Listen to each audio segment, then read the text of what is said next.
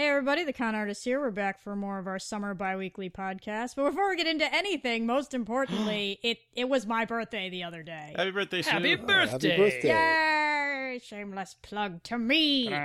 Okay, uh, guys, disclaimer as with a lot of our podcasts, there's going to be spoilers galore for the episodes that we talk about. So if you're very yep. sensitive to spoilers, please save this podcast for another time. All right, so let's just roll right into Vatical Miracle Worker Vatican. Scooby-Doo. With whatever. Scooby Doo, Trinity Blood, Jackie Chan Adventures, Yeah. Baby Hitler's Go. Uh, no more baby Hitlers. So so sad for that. Um, but yeah, That was a Va- sentence I never thought I was going to that hear. was like you? the pinnacle of the show. It's all downhill from Oh, here. yeah, absolutely. Um, but uh, Vatican Miracle Examiners, we're up to episode uh, seven here, and they have just concluded their second full arc after a bunch of uh, filler episodes in the previous bit. Um, as I mentioned before, our main characters are in Africa investigating uh, what may or may not be the uh, what's the word for it? The incorrupt body of a saint of a saint, but there is also a snake cult.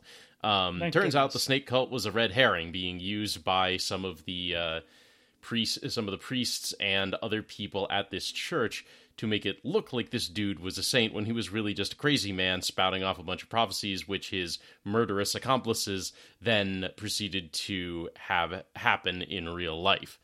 Uh, so, All right. Everything you say is nonsense. oh, that's Just every time you talk Dan, about this show, to what end, Daniel? the whole is To deeper what- and deeper. To what end we really don't know. As far as we can tell, the dude was just crazy. But there is also, but one of the people who was supposedly murdered, murdered, uh, this Father Julia, this impossibly beautiful man who somehow managed to attain the rank of I don't even know what, uh, and be in charge of an entire, uh, you know, an entire church in this mission. Um, the person who was murdered was some kind of body double for him. So they're trying to figure out where the heck he went. He was apparently a descendant of this Bourbon dynasty, this ancient alchemical family in uh, medieval France, which somehow factored into all of the things going on. Um, I hope this turns but- into Symphogear. Oh, Jesus, no. yeah, I, I mean, I'm, I'm about to say we're about to transition like right into Symphogear. At the end, Dan, you need to end with, and that's how the Bavarian Illuminati was formed. I'm pretty sure the Bavarian to wrap your Illuminati way will. there. I'm pretty sure the Bavarian Illuminati will be involved at some point or another. The fact Oh, that they haven't gotten to them yet is just a matter of padding it out till the till the next arc.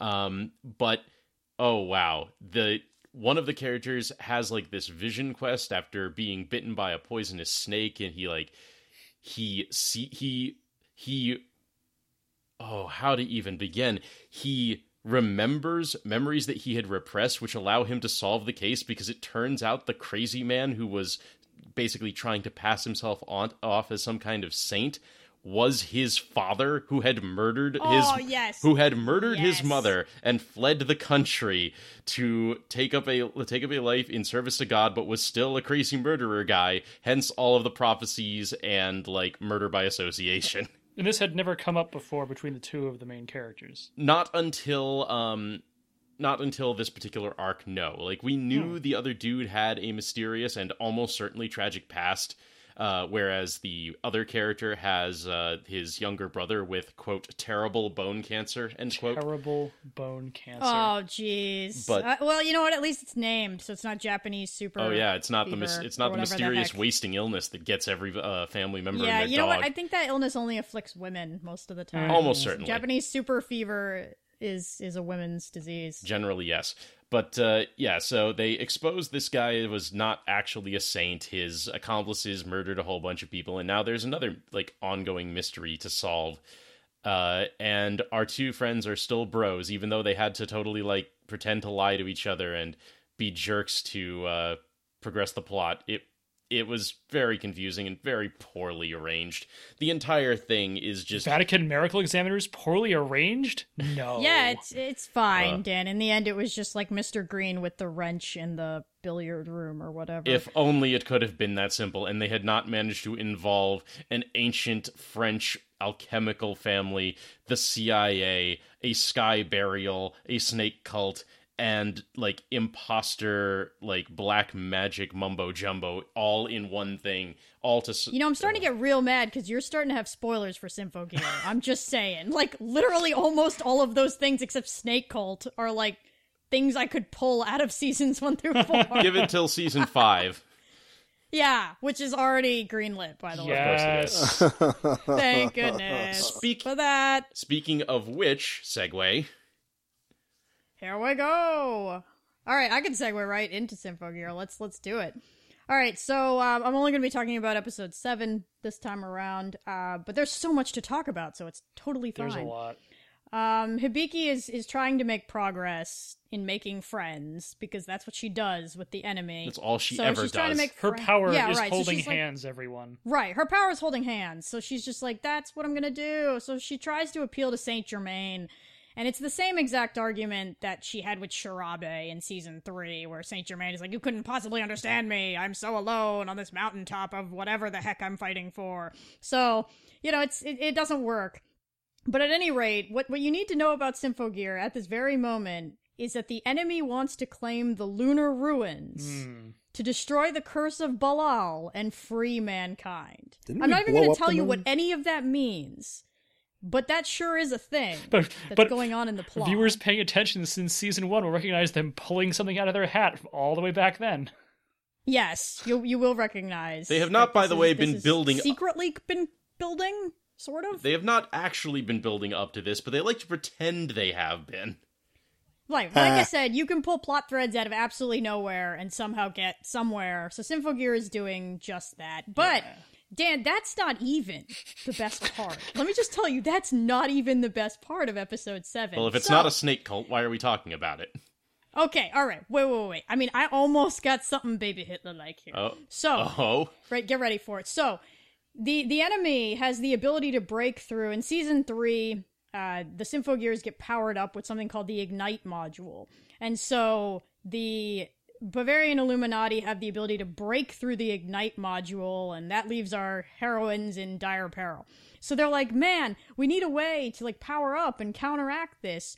Get ready for this. So, in season three, I believe it was two or three. Three. I think it actually might go all the way back to two because it involved the like Miku doing stuff.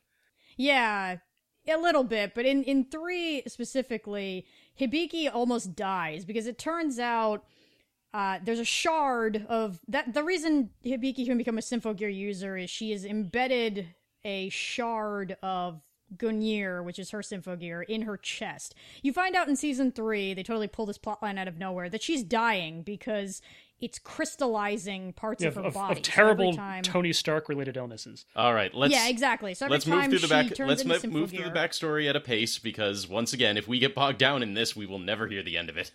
Right but this you actually need. Okay. it's that much nonsense you need this. So she she ends up like crystallizing and at one point she like almost dies to save miku and she's like super crystallizing out of her face and everything. So she ends up in the hospital. She gets saved and this tiny tiny little piece of scab crystal falls off of her. They collect it and they just put it in a petri dish and walk off this happens in season three. And now, Dan, there is a callback to this little thing. They're like, you know what? The Philosopher's Stone is built on the philosophy that it is all one life. That little thingamajig that fell off Hibiki is built out of a single life. If we use the properties of this scab thing, we can boot the symphogear to a higher level and achieve greatness. And so they go to an underwater base to find a tiny petri dish filled with a scab from Hibiki from season three. So, ladies and gentlemen, Symphogear, best show of the season. Y'all should watch this. I guess I'll just end with the fact that there's a cool song with Shirabe and Kirika. yeah, that was really um, good. that was neat. In season two, I believe, they they sang this really really awesome song called "Edgeworks of a Goddess," where they sing together, and their song actually like weaves into one another, and they're singing to each other, but also singing united. Um, this one was way more sexual. If you watch the lyrics, uh, the other one is is kind of them trying to come to terms with their own emotions. Uh, this one is definitely like it has lyrics like "her skin on mine," "I feel her next to me." Like this one is very emotional and i laughed really hard because at the end they they're holding hands and they're like we'll never let go of each other and chris is like jesus get a room i can't stand you two Thank you for keeping it real, Chris. yeah chris at least chris is keeping it real but anyway Ch- symphogear is hella tight y'all should watch this show y'all should watch this show the ending leaves you on a cliffhanger and it let's let's just see what comes out, guys. Stay tuned for next time. Aye. So that takes us to what do you got, Brendan? Uh, snake cults. Yeah, Brendan, how's it going with Snake the, cults? The Oh boy. romance with Oh. Brendan. Wait, there's snake cults now. Uh, there is in Centaur's Worries. Ha! Uh, What? Tell me more The- about. well, we got the name of this episode in the bag, guys. the um, so in addition to uh, centaur people and then all manner of like goat people, cat people, demon people, and like angel people who actually have halos, which are apparently made out of hair that just sort of like grows up and like there's a little connecting hair, and then it just sort of like there's a ring of of like hair that's the same color as their as the rest of their hair. There, it's really odd. Uh, and mer people who have a really disturbing thigh gap. Um, in Right. addition to all the I saw an image of this, and it was just like, how how does that even work? It's really awkward. That's unsettling. It is, isn't it? No, but uh, in addition to that, there are also like snake-looking people, Okay.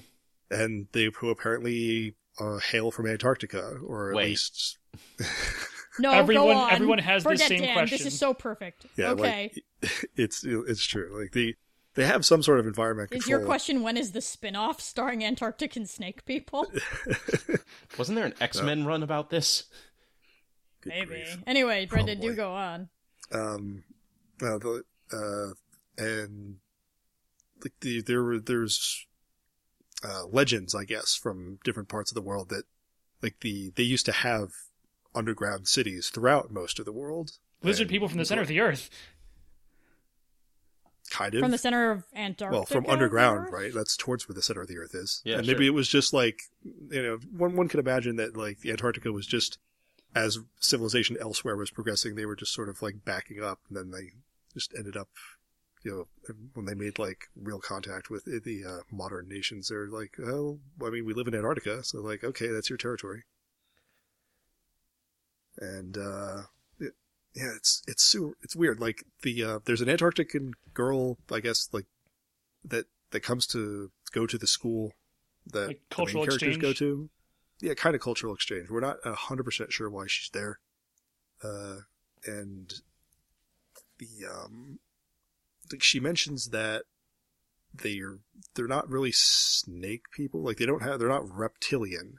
They, according to the geneticists that they have on hand, they are more closely related to birds.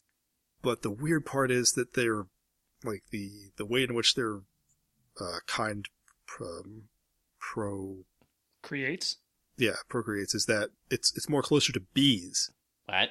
Like she's a drone basically. Like they have a queen who lays all of their eggs. So Do they come out fully grown like bees? No, she had to like raise the uh, generation that was younger than her. Or like Huh. like there was a there was another like Antarctican that she was primarily in charge of like bringing up when she was a little bit younger and the show is so much more complicated than I ever would have it? imagined. It's very Yes. strange. Like, what are the, uh, and and it's not like the, all the the political stuff is kind of fun to keep track of too because everybody's on watch for like hate crimes basically or the equivalent thereof. Like discrimination is a a, a bad word, Like an arrestable offense of uh, like Right, for every- any kind. and she has some sort of like diplomatic, uh, um, what's the word I'm looking for? Security detail because she's such an unusual and in many ways feared like kind of person. Now, Brendan, are we dipping into like uncomfortable territory with this show? Like, does no one have opinions or original thoughts because the Not- government is uh, like like they- super controlling? Not really. it's just Like- about these uh, animal people. Yeah, it's like it's But like every time, it's just like there's no discrimination and there's no. like, that. That's like, a we can't say something that could subtle be un- interpreted as discriminatory, and like that happens all the time by accident. I feel like in everyday life. like there's a little bit of leeway and most people are like have uh, a good enough like head on their shoulders and aren't you know actively trying to be jerks. Uh that like or at least in the show they've gotten to the point where not a lot of people are really bad about it. Hmm. uh like you know they still have yeah like their like their lives are basically indistinguishable from like most people's lives except for like they yeah they sort of watch their tongues every now and again. And uh, and there's this great scene um, where an American vessel went down somewhere near Antarctica, so tensions were heating up between them and and the Antarcticans, like whatever the heck America people is made out of, and uh, the uh, the Antarctican girl whose name is Sasasul, uh, Sasasul Quetzalcoatl, of course, hence you know snake cults, uh, like gets sort of anxious about this, and so she starts wearing one of those um, uh, what's that? It's kind of like a bandana or like a babushka. Is that the right word? Oh, like the like the like the thieves sort of like face covering that's like a tied thing under your nose or something. Uh, well, you can use it like that, but more like the old Russian like grandma kind of thing where you wear it over your head. hmm But the thing is, like, snake people are like eight feet tall, and they have giant like like, the Antarctic people have giant like snake-like heads. So she's out there like wearing this little thing around her head when the some of the other characters see her and like they, they ask her like what's going on and one of them like but it's says, not quite a full hijab. no no no like not even the close. Russian. no, yeah it's it's just like a like a little like head kerchief Okay, like- okay. which is is doing nothing to hide the fact that like she's this huge black uh, snake looking person and like one of the characters is like come closer like bring your head closer to me and she's like bonks her on the forehead with her arm her like hand is like this is just making you stand out more and, but in the like in the very next shot it it zooms out and you can see three dudes halfway with guns out of hidden holsters Wow. Okay. like slowly putting them back as they like determine that this is not assault Jeez, man. Were those her, were those her diplomatic ninjas detail? like, hiding Yeah. in the bushes. Yeah, it's they're plainclothes officers that are sort of are uh, around her. Yeah, the show is like 95% normal high school antics with animal people and 5% like fascist government oversight of your thoughts. It's a very strange balance. Sounds like it, because that sounds like two things that would never mesh. Eh, it's doing okay for itself. Okay. You guys seem to enjoy it, so it's clearly doing something right. Hmm. All right. Man, all right. Other stuff So going still on, good or- then, Brendan? Yeah, let's let's move on. Very good. So I'll uh, cover uh, Restaurant to Another World. This will be episodes 9 and 10. As usual, they are pretty simple episodes that I can kind of summarize quickly. Uh, the first half of 9, one dwarf leads another one to go have beer, whiskey, and seafood at the restaurant. Uh, the other dwarf's like, what the heck? Why are you taking me to the mountains to like eat seafood? You're the worst. Uh, but then they get there and the food's awesome, as always. And uh, they're actually like, one of them's like a glass maker, so he admires the quality of the glass they're drinking the beer out of. Uh, that's pretty much the first half of the episode, is, is that happening. Uh, and the second half is like, like there's there's this desert country, like the largest country, but it's largely desert, and their prince has brought back uh, the idea of iced coffee. Uh, the desert people in general have a lot of mages because like living in desert's difficult. So they developed a lot of like magery. So the idea of iced coffee is spreading like rapidly and becoming a major export of their country. Uh, Still not as good as bread. Still not as good as bread. And their their side story is that their prince is in love with essentially one of the princesses from the like the Western style continent, who is one of the regulars at the the restaurant. So they're thousands of miles apart in real life, and he's making like slow diplomatic overtures by trade ships and all this other stuff. Uh, but he actually kind of gets a chance to meet her in person uh, in the in the restaurant. So they're whatever. I mean, he's at the super shy stage or whatever. But it's kind of interesting to see how the existence of the restaurant is ch- changing diplomacy in this other country. Uh, I mean, that's about it for nine. Uh, in ten, there's a group of like fairy folk, like really small fairies with wings and so on, and uh, a door kind of appears near them, so they come on in, and someone recommends crepes, so they eat crepes. Like they, you know, cut them up into little pieces, and they all enjoy tiny little crepes and fruit and stuff. Uh, and then very soon, this becomes a The staple. cutest crepes ever. They were adorable. Uh, and then, of course, the fairies eating them were also adorable. Uh, this is now a staple of their culture, and the debates about what kind of stuff to get in the crepes are like pretty important. Like the person's like, "Oh my goodness, we have to go quickly, my queen! Like you have to lead them through the gate. There's gonna be a riot soon if we don't get to go in and have more crepes." Wow. Okay. Uh, and let's see. Oh, and then the other half of episode ten is the the elf from the previous episode that's like c- couldn't believe that humans could make food that elves would enjoy, and has decided to go on a quest of her own to become a great chef. Like we're back with her, and she visits some other elf who's said to like have you know neat cooking stuff. And because of his time in the restaurant, he's trying to learn how to make essentially natto, like fermented Japanese beans, uh, using elven beans. like making his own version of, of, of natto in their own world. And so they talk about that for a while and they go to the restaurant and then she's like experiments with taste and she's like, you know, what if we tried natto with the rice that I have before? And figures out that that tastes delicious. Uh, and then they get back and the guy's like, hey, you know that the Western continent like produces rice in the fantasy world, right? And she's like, what? I'm going on another journey. It's time to go find rice in our world. So like her her story continues basically. I really hope that all just wraps itself back around and she's secretly Deedlit from like Record of Lodoss War. that would be that would be really something. I think Deedlit liked the jewelry more than she liked the food, but that'd be kind of fun. Oh yeah, True, but she Deedlit was just something a like- problem child, But she was something like 800 or 1,000 years old or whatever, so. Uh, That's hey. true, and which uh, was young for a high elf. right, and this so. character's about a hundred, like a little over a hundred years old, so she's pretty young by I'm their, telling you, by man, it- It could happen. Yeah. Could happen. Deedlit.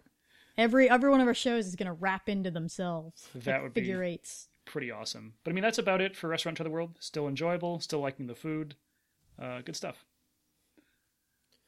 All right. What do you got well, for us? What do you got for us, Dan? I guess that brings us back. Uh, since I dropped off on uh, Princess Principal, I've been taking back up with uh, Shoukoku no Altair. And uh, eh, the latest episode was kind of a letdown, but overall it's still maintaining a decent pace.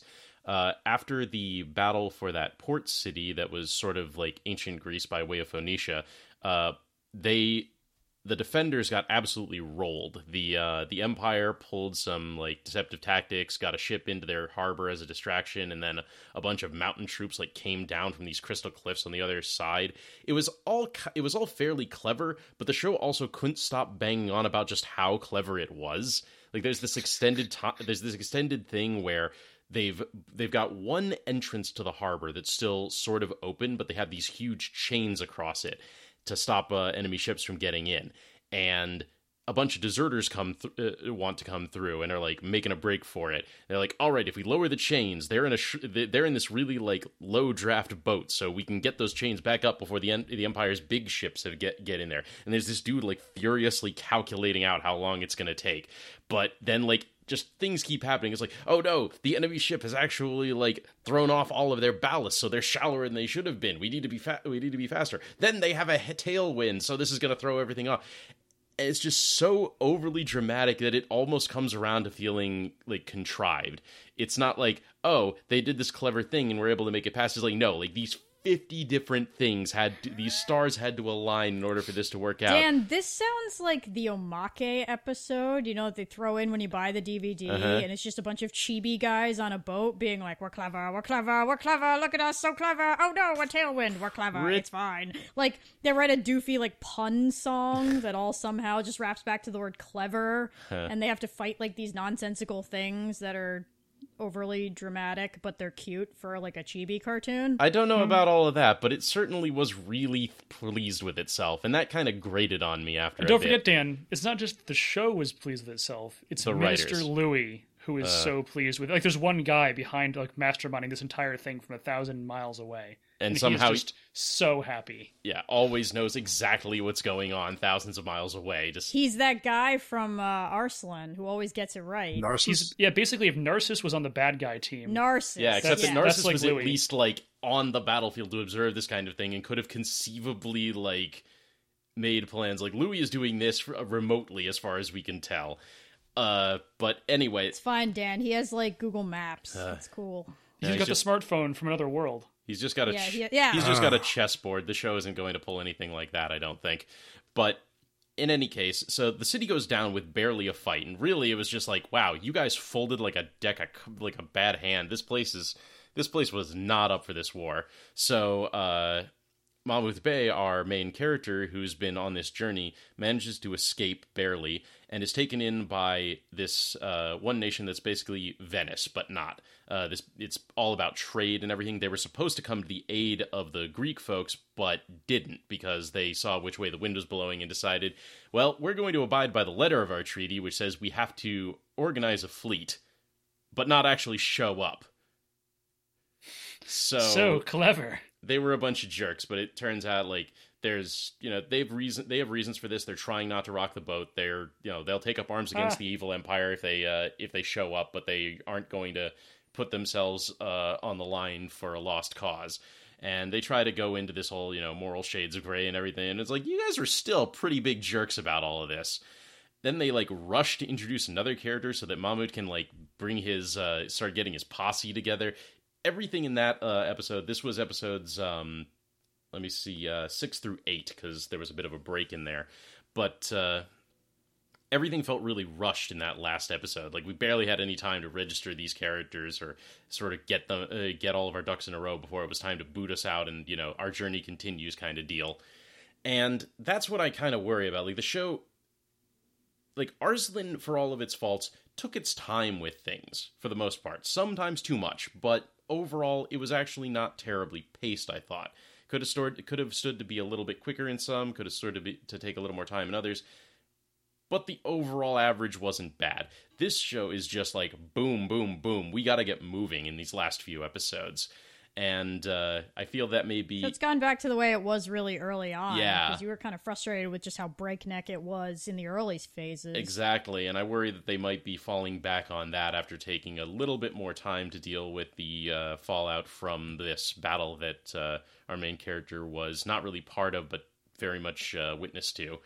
But yeah, they're they're relying a lot on contrivance and like people happening to be in the same location despite this city being enormous. There's no reason that any of these people should have like happened to cross each other at all. It all sorts of, sort of gets wrapped up in it being this weird quasi conspiracy thing, but it still really feels like it feels like the writers are playing with us and trying to make themselves seem more clever than they are. So I don't know. Like the show isn't bad still, but it's not really getting anywhere. It's not getting anywhere fast. Oh, that's unfortunate. Yeah. I, Well, let's see. I guess how it turns. Out. I mean, you're you like it well and more well enough to keep watching. That's true. So it must be fairly good. I'm interested. your I am interested to see how it all plays out because they've established that everyone is supposed to at least be fairly clever and pretty uh, on the ball when it comes to everything. So I'll be interested to see how they finally manage to outsmart this, you know, ridiculous like narcissist but evil type dude, Minister Louis. Mm. nice. Yeah. That'll be interesting to see. So I'll I'll take over next only because of your they tried to compress too much in breakneck pace because I had for Welcome to the Ballroom the episode that stretched one minute into an entire episode. Dragon Wow. Ball Z. You want to talk about taking your time? I had that this time around. So, um, we're at the Tenpei Cup. We've been there, I think, since episode seven, I believe. And so, uh, Tatara is starting to kind of push beyond his means. Uh, the the other sort of antagonistic guy, Gaju, is really pushing his buttons, and so he's just desperate to like outdance this guy. So he tries uh, just every move he knows. So he's making these weird dance compilations of the waltz, the tango. Like he's watched Hyodo and more advanced dancers dance these complicated steps, and because his mind knows how to do it, because he has just this incredible memory for steps, he's doing it, but he hasn't. He doesn't have the body that has the endurance to put up with these steps. So he's burning himself out completely uh, and it, he's he's just really down and out, and he's struggling really hard. So episode eight is really all about him just kind of desperate to beat Gaju and kind of burning out. And uh, at the end of the episode, I'll be talking about episodes eight and nine, by the way. Uh, Hyodo shows up, so Super Rival Guy shows up in with crutches, and he's like, "You're doing this all wrong." It's not about you versus Gaju. This is not a battle of the men. It's a battle of the women. It's a battle of the female partners. That's that's what you need. You need to you're not good enough to beat Gaju. You don't have the height, you don't have the stamina, you just don't have the look and the build. You got to get your female partner to dance as well as Shizuku. That's your task. So in episode 9, uh, they teach us this this concept about dance called the flower and the frame. So they they use the allegory of they're standing in the uh, Tatara and his partner Mako are standing in this hallway, and there's this beautifully framed picture of yellow flowers because Mako's in a yellow dress. So the allegory is that the women are the flowers that you're staring at, and they are inside of a frame. So in ballroom dance, you as the man, as the leader, must become the frame to which to show off your partner, who is the flower. Hmm.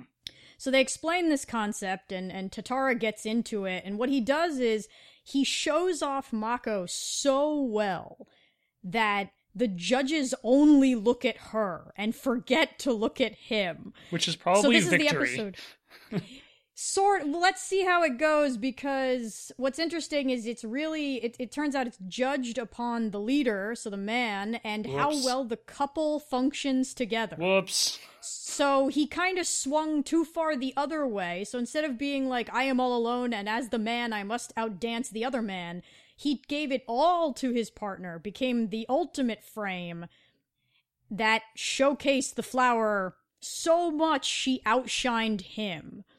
And that was the direction he swung the needle. So it was this fascinating, like, swinging backwards, and we got to understand the concept and see what was going on. Um, I think just to to not go too deep into the episode, I, I it's get it's getting tough to really know what the show wants for itself because we do Oh. get more more interesting things about dance, like we learn about the flower in the frame and you know some some other parts about dance itself, but holy cow, like we've swung so far away from learning how to do any sort of dance. Like the show is just so it freeze frames this one minute. They're in the finals now. So it's this one minute dance they're supposed to do that lasts all of episode nine. And it just freezes the camera on various poses and just throws terminology at you. It's like ronde, quick open reverse, high hold. And you're like, I don't know what half these things are. Can I, can I, I don't know how you can I put that into a Roman here. cancel and then like combo it up?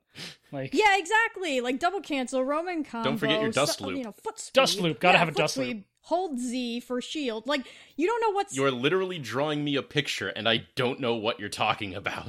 right. And I mean, to be fair, they are like freezing. The camera's up top. You get this like orthogonal shot or isometric shot, sorry, of of these characters. Then you kind of get what they're doing, but it's it's really moved away from teaching you dance, which it was doing so beautifully in the earlier episodes. So I'm not entirely sure what it wants to be and where it and 100% wants to go. I mean, I will say this, I look forward to it every week because the Oh. characters are really likable and I'm intrigued to see it the way they play off of the idea of a couple because it's the only sport I can honestly think of that you have to function as a unit aside from like synchronized swimming or uh, figure skating. But we had that in Yuri on Ice, and it was more about the individual than it was about the team skate. And this is like you must function as a unit, so there's a fascinating dynamic at play. But the show needs to really, I think, resolve if it just wants to be a straight up sports show or if it wants to play up the angle that it's a sports show with a very unique sport, which is ballroom dance. So let's uh, we'll have to see how it goes. I look forward to it, but it's diverging far away from being able to teach you a whole lot. So if you're going into it for the ballroom dance, I feel like you're probably disappointed, Aw. Oh well. which is too bad. yeah. But yeah, one minute, a whole episode, guys. That's DBZ style timing right there. Oof. All right, so who's next? Uh, does that come back to me? Brendan, the romance. yeah. The Okay. romance. Romance. Brendan. I'm also like, in addition to almost being caught up on Centaur's worries because of my earlier issues with you know spending all my time trying to spec out my you know several hundred dollars of computer parts and being sick, which I still almost am. I've gotten better. Jeez, dude. Um, I have theories. Anyway, I have been trying to uh, keep up with Tsuredure Children, which, again, like the show is uh, like front to back, maybe like 15 minutes long. Uh, one minute of that is opening credits, and there are like 25 characters in the op. Wow. Uh. Dang. I've started taking notes. So I can remember like who's been in what episodes. there's like no, so far I think there's like nine separate plots. Uh and there's Okay. only you, every Holy every wowza. every episode we go through an episode uh, like a bit of four of them. Uh one episode only had 3. They spent a lot of time on like another like one of the one of the characters or one of the pairs of characters had a like uh, player 3 enter the game. So, So, Brendan, I've watched a couple episodes on my lunch break just because they're so short, and Yeah. you you made it sound kind of fun and adorable. So who's like your favorite couple, or maybe your favorite two couples, and I guess just talk about their dynamic really quick because I think every couple has a different dynamic they're Definitely. dysfunctional at, That's true. Um, and uh, I guess why whatever pair is your favorite. Oh man, God, there's so many. Um, I kind of like the um, the um, oh blast. Which were the two that were the point blank relationship one? They had a really cute opener. I think those are the um, the two brown haired ones. Oh, Uh, Chisei Oh, and and- and uh, Kana Kana and Chiaki. Uh, Chiaki Chiaki. Yeah. uh, oh, that's right. And that one had the one where the mom walked in on them. Ooh, Which- Yeah, that was hilarious. That was a classic scene. Uh, let's see, what did they do recently? Um, that was a good one. I like the little sister. Oh my goodness, the episode um six or seven had this uh, amazing bit where. Uh, one of the one of the couples, the the guy's little sister is trying to stop him from like being uh seduced by some other woman. Uh, so she hacks into his phone while he's in the shower and like tries to like back off of her. But so the girl answer, like uh, reads the text and immediately knows what is going on because of the, the tone shift, and sh- and she just starts trolling the little sister, and it is amazing. That's fine quality because in any other show that would be like my little sister seduced me. Part No, no, she's not actually like trying to get in Yeah. his pants. She's just uh, it, it's No, I'm saying that's great because in any other terrible show she would be. Thank you, Eromanga Sensei. Or- Ugh. Thank you, Oreimo. Yes. Yes. But the less said about that, the better. Um, oh, also the streams have started crossing. Like one of the characters that was previously sort of in his own bit, like appeared in somebody else's bit. Uh, again, the brown haired ones. dun dun dun. I'm like, good lord, how deep is this gonna go? Well, sounds like the sounds like an interesting watch, or at least a complicated one. Uh, yeah, hang on, who else is good? Uh, there were those two, and then those two, and then the astronomy club, and then man, those two haven't done a lot in a while. Like the first two people you see have uh, definitely made the least progress in terms of episode count. Maybe they're like a beginner ender sort of bookend thing. Oh, that could be. Man, she hasn't come back. Man, Uh oh. There may be entirely too many Yeah, characters in this show. Yeah, there's too many characters. Brendan, for next time, you're gonna have to have like a list of some of your favorites. alrighty. I'll uh, I'll do that. Very good. I guess I'll. uh You good? Yeah. Move on to the, yeah, so I'll move on to Knights and Magic. Uh, this will be episodes 9 and 10. And so, just as hoped for by I'm sure everyone watching the show, there's an actual honest to goodness challenge for Ernesti and company to put all of their ridiculous mechs to use on. Yeah, but he's like basically Tenchi, so it's not gonna be a good challenge. We will see. So far, it is true. He is still beating them handily. But uh, so this this nation Zaladek w- turns out to be the guys that stole the new mechs like way back when in episode four or something, and uh, they have used that technology to build like a huge number of powerful mechs, and they go to war with their neighbors and just start wrecking house. Like they're basically pushing these guys over so fast that no one has a chance to stop them. Uh, as a result, we uh, get to meet a crop of new villains who are going to be sort of like the primary antagonists now and uh, they also capture the princess of a major neighboring country who's like becomes a, a character and so the silver phoenix group like the group that this the main character leads basically it looks like they, they got almost like a letter of marque or something from the king like it isn't explicit but they they pretend they're a company and travel the area where this this war is happening offering engineering expertise and upgrades to various nations mechs in exchange for getting to keep any mechs that they themselves defeat uh, the pretense is super duper thin, and everyone knows it. But like, what are you gonna do about it? you know, they've they've got all the super mechs and like giant horse dudes and all this other stuff. I had So, not like, that's- expected. I had not expected So are they are they. Comcast? Uh, they're they're essentially like if you mixed Comcast with Vladimir Putin's foreign policy, like you'd get the Order of the Silver Phoenix is like uh, sh- you know, store branch. Okay, sounds good. We're totally not from that nation. Why you use all of their equipment? Like they they call themselves like it's something like the the merchants of the silver phoenix or something. I mean it's super thin. But whatever. Like that's episode 9 we finally have something to to sink our teeth into here. Uh, in 10 they decide to go in and rescue the princess uh, and all of her attendants which they do with their little powered armor suits that he's invented. And shockingly kid who is one of ernesti's childhood friends and like if you had to pick who the three main characters are he'd be one of them uh, rescues the princess instead of Ernesti, falls in love with her immediately, and swears an oath of knighthood to her. So, like, there's a plot involving characters that aren't Ernesti doing something. It's a miracle. but they don't matter because he's Tenchi. They don't matter because he's Tenchi, but it's fun to watch them anyway, and he's still pretty pretty good. We also finally meet an enemy that may be able to rival Ernesti, uh, a, another genius that has invented flying ships in this world, which has never had anything that has ever been able to fly. Uh, Oh wow! so he's super interested in Ernesti's technology because Ernesti does have like limited flight on his mechs, like for short periods of time.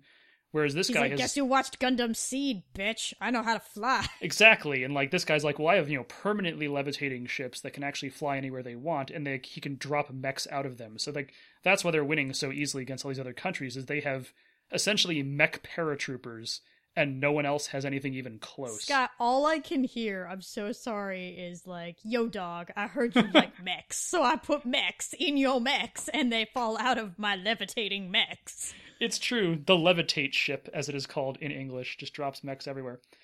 Uh, so the stage is finally set for some interesting times. Like they meet each other, sort of like on the battlefield, and he's like, "Oh my god, I must know what's going on," and Ernesti's like, "Oh my god, I have to know what this is." Uh, so, and the narrator guy is like, "And this would be the beginning of the Great Western Conflict because of these two geniuses." So, we actually do finally have possibly a minor road bump in Ernesti's like path to glory. It's Dexter versus um Mandark? Mandark. Yes. So good times, good times at Knights and Magic. Uh, yeah, cool. Sounds like things are starting to come to a head. Yeah, which which they should. Like we finally have an actual challenge for this this kid and his amazing prowess. Fingers crossed. Yeah. All right. Anyone got anything else? Are we good? I think it's time to play us out. All right, time to wrap us up. So, guys, um, thank you so much for listening. We'll be back with another bi-weekly podcast in two weeks. Um, most importantly, look forward to the fact that we're somehow going to force Dan to write a fan fiction that incorporates every single one of our shows because they all seem to be aligning. Why would you do that and to me? Coinciding with each other. And better involve Dan, lizards. just because you're not watching lizards. Gear yet, which is the show of the season. Boom. Okay. Whatever helps you sleep at night, guys. All right. Yeah, yeah. All right. Catch you next time, everyone. We're out. Bye-bye. See ya. This is a podcast by the Con Artists. If you enjoyed this podcast, please subscribe to us on iTunes or your Android podcast app of choice. For more anime and game related content, please visit us online at theconartistsblog.com. Thanks for listening.